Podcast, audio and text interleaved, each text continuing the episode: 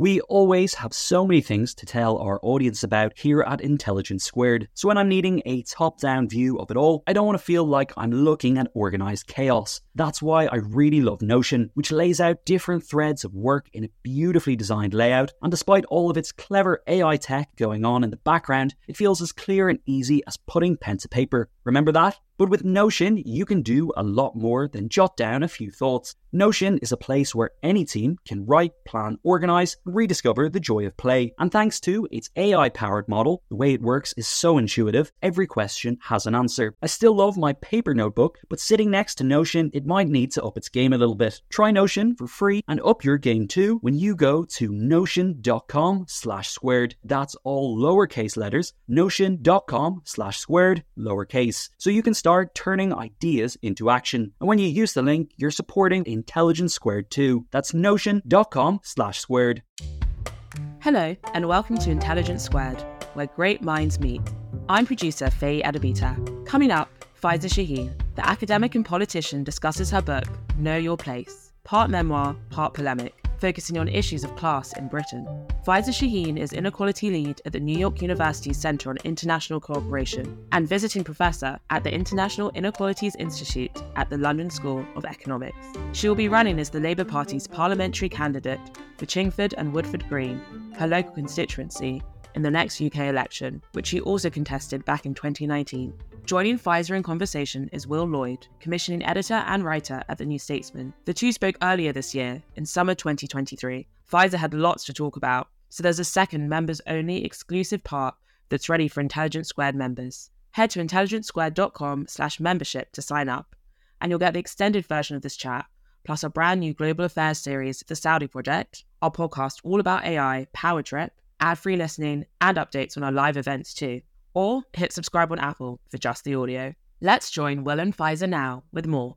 The first words in Know Your Place are terrorist sympathizer. And I would like you, if you would, to take our audience back to that moment, which was during the general election campaign of 2019, and then sort of unpack the race you're fighting in, in Chingford um, against Iain Duncan Smith. It's a very dramatic opening to the book. You really take the reader then. Um, so could you could you take us then as well? Yeah, I mean that that uh, election got really heated, people will remember. Um, and for us in Chingford and Woodford Green, we ran this incredibly big campaign. Hundreds of people came, uh, thousands of people came to support me over the period, which you know we massively appreciated. But it really did worry the Conservatives, and it really did, you know, for the people that weren't with me, they were certainly aware of me and very against me. And so um, it got pretty ugly. And on election day, I went to go down and vote for myself, which is a polling station not far from my house. And um, I was standing outside, and the, we had a friend that was taking some photos, um, and these two guys just suddenly came out of nowhere. And they came kind of rushing up towards me, shouting terrorist sympathizer and various other expletives. And, um, you know, were very menacing, and it was really scary. Um, and I quickly ran in, and my husband kind of stood in the way.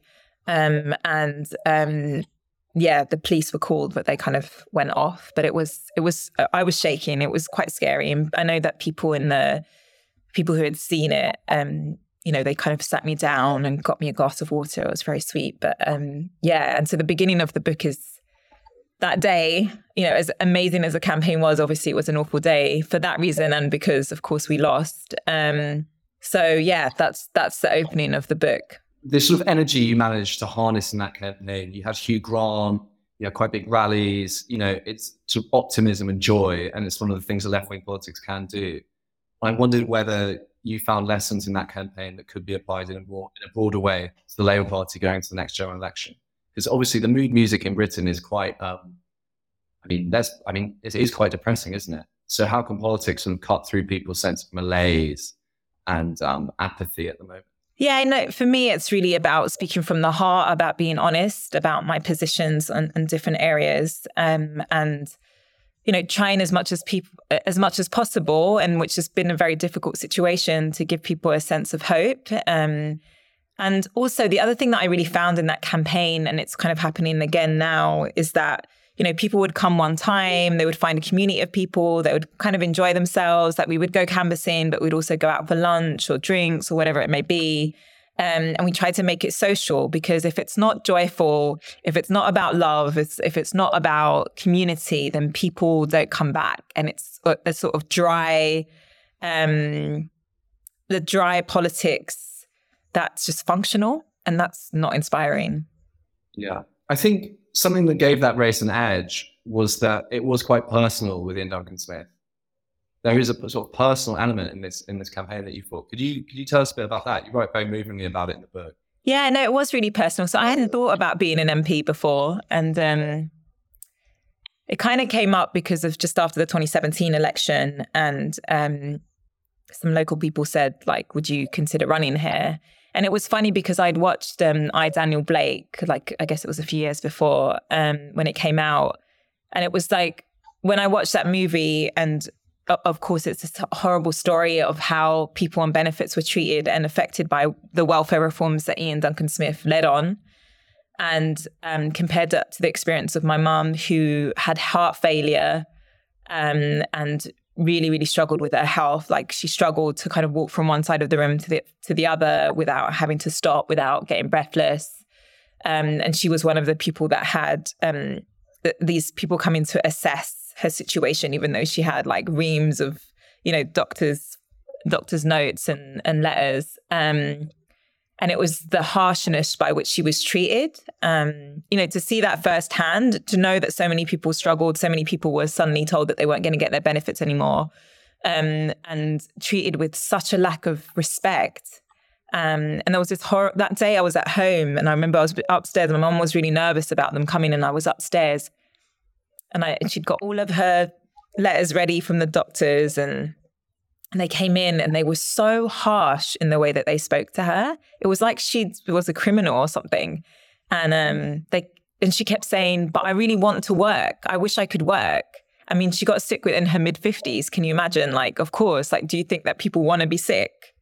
Um, and so, uh, yeah, it, it definitely runs deep for me. You know, uh, not just Iain Duncan Smith, but of course the Conservatives in general and what they did with austerity. I think sometimes people that haven't had that personal experience kind of act like it was something that was, you know, 2010, a while ago or something. But the consequences of that played out for people's lives for a long time.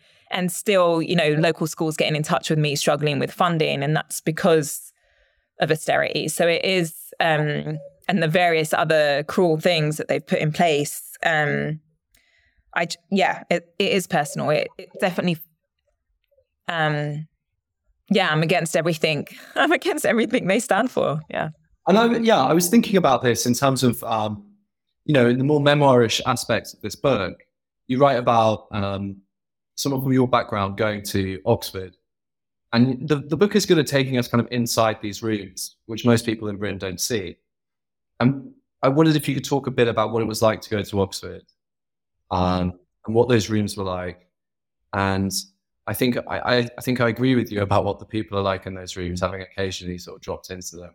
But could you just tell the audience about that? Yeah, I don't have a very I didn't I didn't like Oxford at all. I definitely did not have a good experience in terms of um, the social aspect of it. Although, you know, I completely credit it with my politicization or part of my politicization. It was such a lesson in class because of course I'd never been around people um, from the upper classes and she went to those very, very expensive boarding schools before.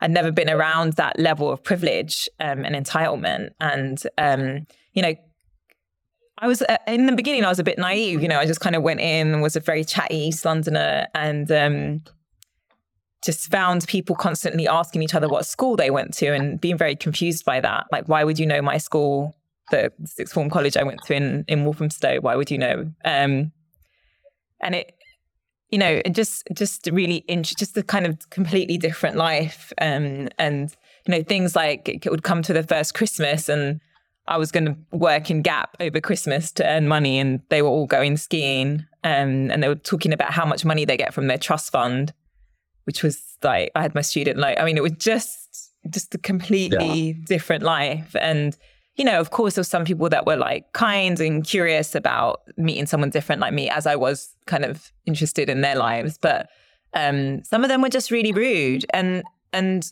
sometimes not necessarily rude to me, but rude to my friends that would come up because somehow I was at Oxford with them. You know, they might have considered me smart. So I was okay. But my other friends that would come and sound really working class or the working class people of color, they were so rude, so snobby. It was just a horrible thing to witness. Um, yeah.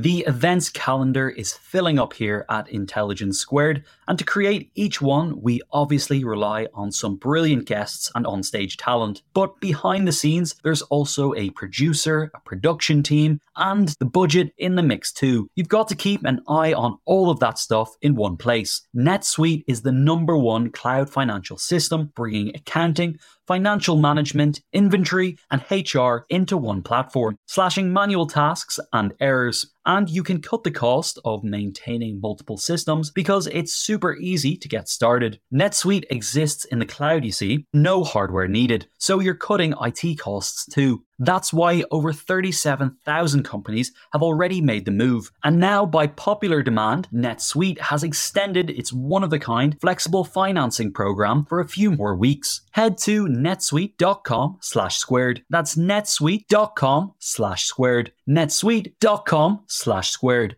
Sponsoring the show for this episode is Marquee TV. Marquee TV is a streaming service with a difference. It's bringing you the top tier of performing arts straight into your living room or onto your device. So think dance, theatre, music, anything you might find in the West End, Broadway, or maybe a cool little experimental space too, but saving you the cost of a few tickets as well. I've got happily a bit lost in their vast library of performances, exclusive interviews, and behind the scenes content. Choreographer Jonathan Watkins' interpretation of George Orwell's classic 1984 was pretty cool, and I love the dance piece Sutra, inspired by the skills of Buddhist Shaolin monks. And we've got a special treat for our listeners. Marquee TV offers three months of access for just 99 cents. That's right, three months for only 99 cents. With the code SQUARED, simply visit marquee.tv and use the promo code SQUARED to dive into the world of arts like never before. Bring the arts home with Marquee TV.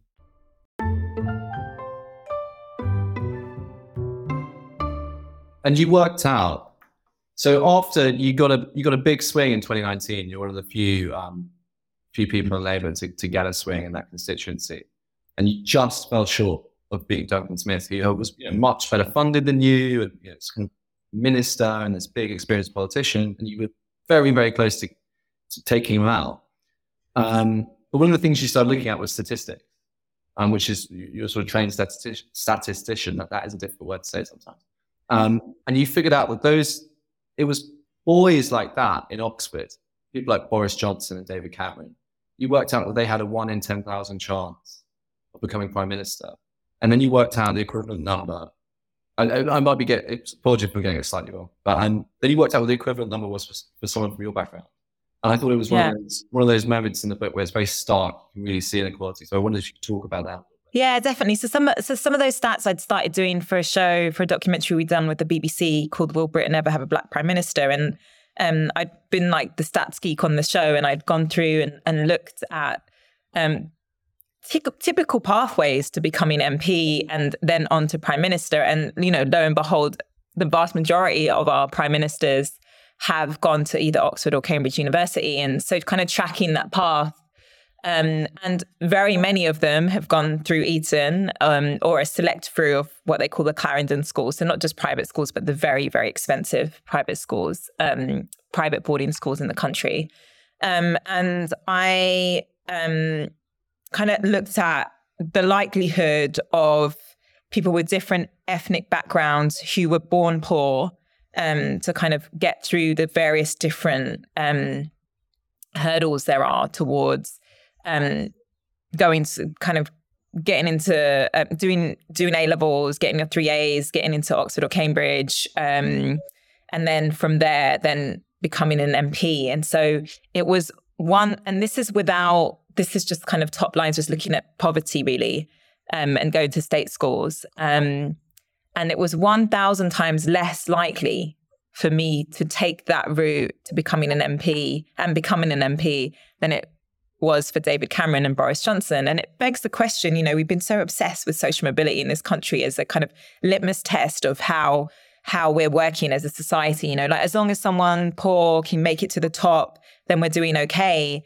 But it begs the question that even if someone does make it, why should anyone have to work a thousand times harder or even you know even uh, most most of my generation most working class people my generation or children of immigrants were told you have to work twice as hard the truth is it's much more than twice as hard um, but even why why would we set up society to have those kinds of differences and make you know make it so so difficult for some people when it's so easy for others and rather than expecting someone to beat all the odds why wouldn't we just change the odds altogether yeah, I suppose one of the things your book made me think of was, um, you know, what would what would someone in CCHQ say about some of the arguments? And I think, yeah. you know, what would they do? And I, I, suppose maybe they would say, well, look at the prime minister. You know, uh, he's a child of uh, migrants. He's part of an aspirational kind of working class. If you go right back into his background, um, you know, the, their boats were lifted by the tide of Thatcherism. This allowed him to go to a better school. Then he went to a better university. Then he went to America. Then he became the prime minister. I just wondered what you thought about that sort of Sunak personal meritocratic narrative that is often yeah. the Conservative Party. Yes, I talk book. about this. Yeah, I had to add this section to the book um, last year when you know obviously all this was happening and everyone um, everyone was contacting me saying, "Oh, what do you think about the diversity of the Conservative Party front bench?" And you know, it's um, this is what the kind of shallow, the social mobility approach and the shallow idea that that means that you can just have some representation and, and therefore we're doing well is okay. I mean, there's multiple reasons why um, Rishi Sunak isn't really even the exception. Um, you know, he was from a middle class family. He went to a very, very expensive school, which is, you know, a sign the extent to which class can trump race, really, right? When you've gone to one of those incredibly expensive schools with those kind of networks, um, and then on to Oxford, then you're not in the same position as someone that went to a state school. I mean, it's a completely different route that you're on, and a completely different set of people around you and expectations. Um, and so, and also, you know, the thing is about Rishi Sunak, and when they use that example,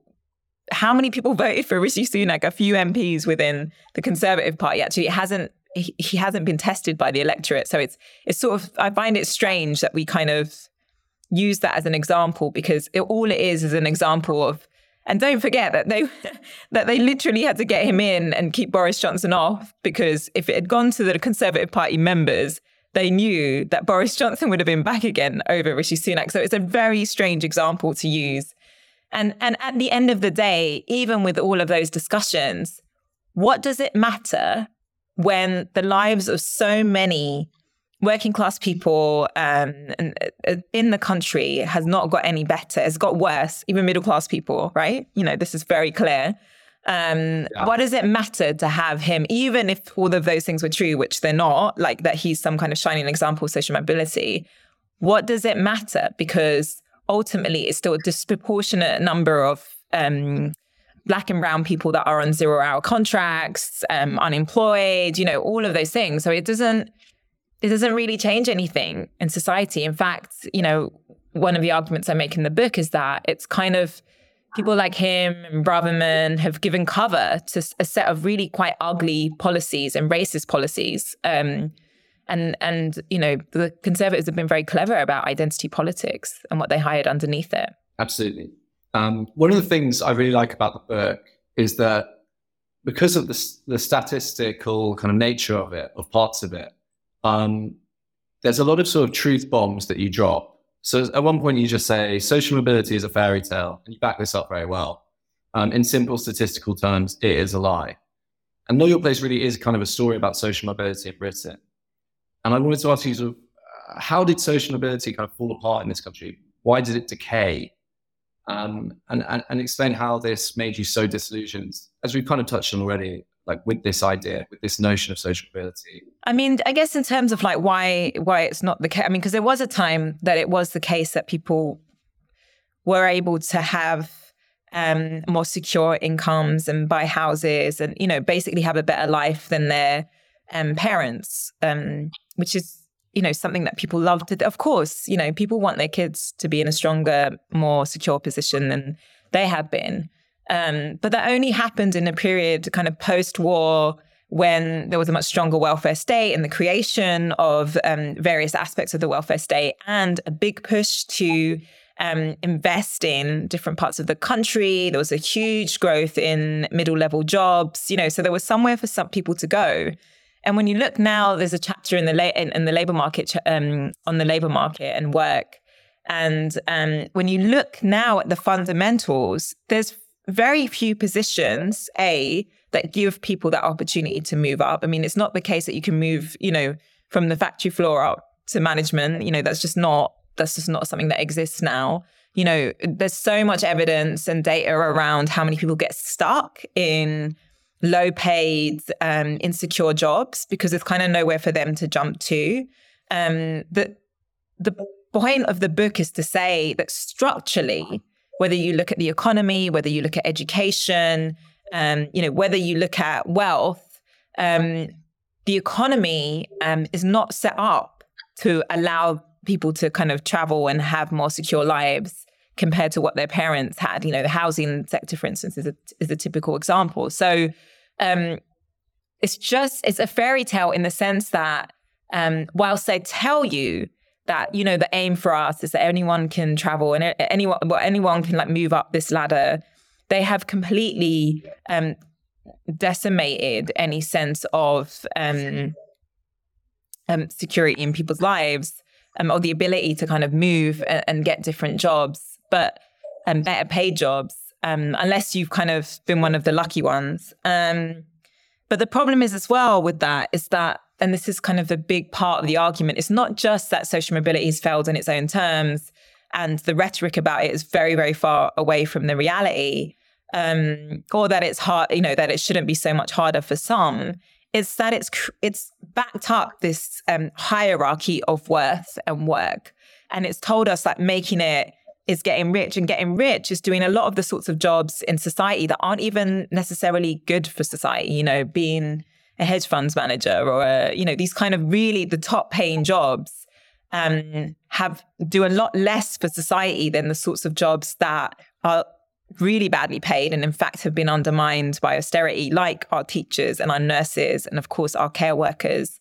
Um, you know, our pe- the people that work to keep the country going, our bus drivers. Um, you know, as we saw during COVID, the essential workers in this idea of social mobility and making it, the essential workers are mainly at the bottom. So it's also a, a complete, you know, my aim is to be like, this is not even a helpful concept. This is a concept that makes society quite ugly. It locks us into a rat race and it locks us into a rat race that many people lose in and feel like failures. And then even those that make it end up doing jobs that probably mean they're making inequality worse in society. Absolutely. Um, and yet, and yet, in some at some level, I do I do feel like this idea of aspiration, however kind of fatuous it actually is when you when you get into the data, there is an idea of aspiration that kind of exists as a force in British politics. And I wondered, you know, what do you say um, to working class voters who, who do believe in these myths of social mobility? What should the Labour Party say to those voters? Like, how do you can you just say, look, this is a lie? Or do you have to kind of harness that force somehow? Yeah, I've been thinking about this quite a lot because, of course, if someone had said to my mum, I was thinking like if I'd said these things to my mum, um, who you know had this very big dream, these big dreams for us. Um, I mean, she called me Faiza. Faiza means winner in Arabic. Um, you know, she was kind of obsessed with us making up for her for her hardship and the way that she felt like she was quite kind of quite low down the hierarchy in the UK and was treated quite badly. Um, if I said these things to her, how would she feel? And I think one, she probably would tell us, "Oh, you can still do it," because you know that's that was like that's the dream. Of course, you know we go, we love it. We love it when people, um, you know, beat all the odds. We love those stories. Um, but I think it's really important to say to people um, two things: is that yeah, we want the absolute best for your kids. We absolutely want them to do whatever they want to be, whatever they want to do, and that might be, um, you know, they're creative, they're a musician, or they're, you know, um, or they're they've got like craft skills or whatever that might be. And we want to be, we need to say whatever your child is good at, even if they're not good at maths like I was, even if they're not academically um, um, brilliant, brilliant at other things, then we are going to make sure that your child has a good life, is respected in society, has a good wage, and can have secure housing. Um, and so I think that's like the ultimate promise to make to people because, you know, a lot of parents, there's this like school in the area that is kind of notoriously hasn't done very well for many years. And like when I door knocked in that area just before just during the time of year that kids do um, the 11 plus, and there were so many working class parents. These are the streets I grew up on. There were so many working class parents that said, "Oh, I'm getting my kid to do the 11 plus because I really don't want them to go to this school." And you know, most of those kids didn't get in. So you know, at the end of the day, like the Labour Party needs to speak to those parents and say, "It doesn't matter. We're going to make your state school better. We're going to make sure that whatever your kid wants to do in whatever profession." Um, that they that they have a good chance at a, at a happy life. Um, so I think that, yeah, I think that's the way to do it. Like whether they if they want to go to Oxford and do the academic thing, then that, then that also will be an opportunity for them. But if they don't, that's also fine. There's not one route to being success or to be seen to be seen as successful in society. Right. Um, I wanted to talk a little bit about how politics has changed um, since the last election.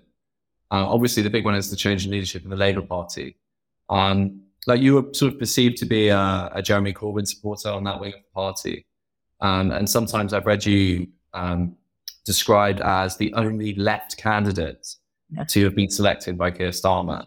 I wondered, you know, do you feel at home in sort of Keir Starmer's Labour Party? Um, do you accept that label, left candidate? Yeah, it's a tricky one, isn't it? Because it's like on the one hand, yeah, I, I believe in public ownership and um, you know I believe in in public investment and I believe that the state has to have clear objectives and a clear vision.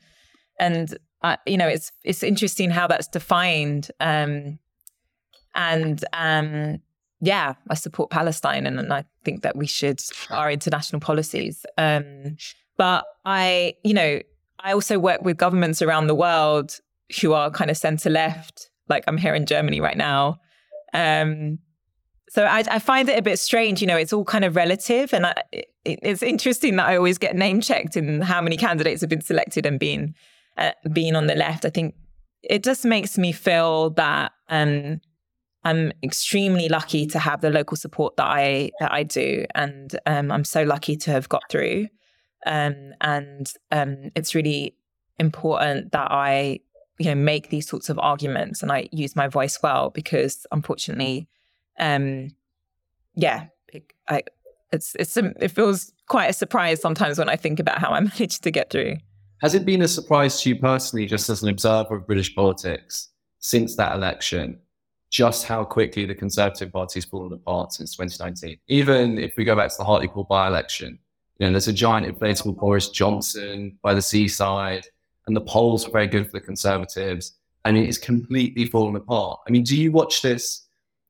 I suppose I wondered if I were you, how would I watch this? At one level, there'd be a sort of sense of glee at how bad they have been at governing the country, but then also the total wreckage, you know, the social damage that they've done. Yeah. I mean, how do how do you kind of watch this? Sort of, is it a tragedy or a comedy or some kind of combination of the two? No, it's it's absolutely a tragedy. I mean, they've totally trashed our country. They've systematically trashed my home, you know, my country. Um, and I feel so angry with them. Um, and they're just caught up in their own melodrama, you know, and it's it doesn't really even seem like they care. They have no shame about it.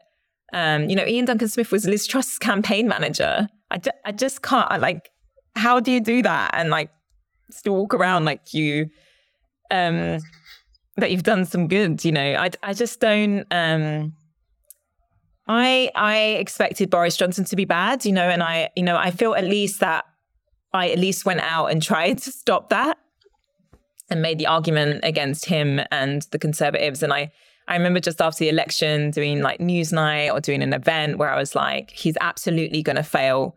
But did I expect it to happen in this way? I mean, I knew he would fail on all of his policy promises because I knew he was a liar and I knew it, you know, the leveling up agenda was completely flawed. Um, and so um, I, I think the surprise probably is just just the extent to which his entitlement has played out, and you know that he upset Dominic Cummings, and we all found out about the sort of disgusting things that they were up to and partying um, while people were locked down and having their families die on their own. I mean, it's it's horrific. Um, and then since then, have you ever? I don't know for people that have been to Conservative Party conference. I went to Conservative Party conference back in 2017. I was speaking in a side event. It was very interesting. And when when you see who the members are, then I was not surprised. I knew straight away that they would pick pick Liz Truss. Um, yeah. Yeah, I, I, didn't. I probably didn't expect this kind of spectacular shift, but I knew that they would damage our country for sure. Um, and I know always that when things are going badly economically, and even when they're not, they will always pick on refugees and immigration and make that their issue. Even though, again, they failed every time on all of their targets. Um, so yeah, it's it's really sad. And, you know, I've been working internationally and people are just like, oh no, what's happened to the UK? Like our international reputation, reputation is just like on the floor. Um, and it's it's been embarrassing. Like someone asked me today about the Rwanda policy, and I just was like, I, you know, it's embarrassing. It's yeah. terrible. It's terrible. It's a terrible indictment of our country and our values. Do you think it makes sense for you know if Labour get in the next election to change the voting system to proportional representation. Um, and you know, a lot of people look at models of, of, of voting patterns under PR in this country, and they say that if you change from first past the post, the likelihood is you will never have a majority conservative government again.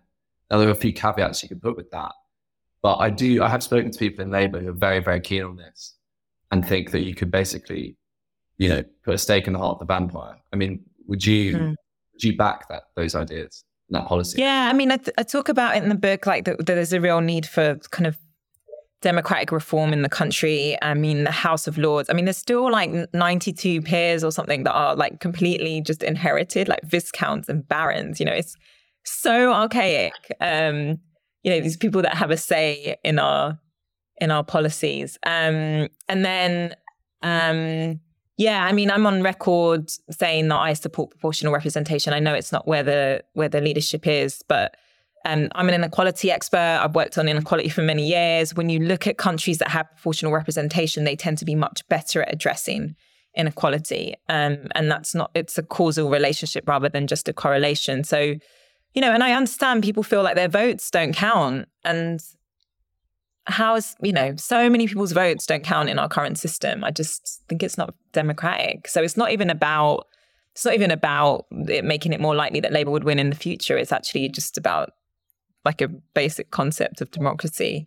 Um you know i i, I know i've heard Keir Starmer and, and um the point come up about votes um people being able to vote from age 16 and i think that's another really important idea in terms of countering the aging population to make sure that young people are getting a voice and who governs the countries and uh, country and influencing the sorts of policies that are put forward um, because of that. And, and again, it's a democratic point because you know we have an increasingly aging population, so we need to find ways to to balance um, different perspectives um, amongst amongst um, citizens in the country. So yeah, I mean, I think there's lots of things. I also talk in the book about you know us being so London centric, and I say this as a as a proud London proud Londoner, but you know it's it's not really okay that um it's absolutely not okay that um we are so London centric and our in where our MPs are and where most of the policy making happens.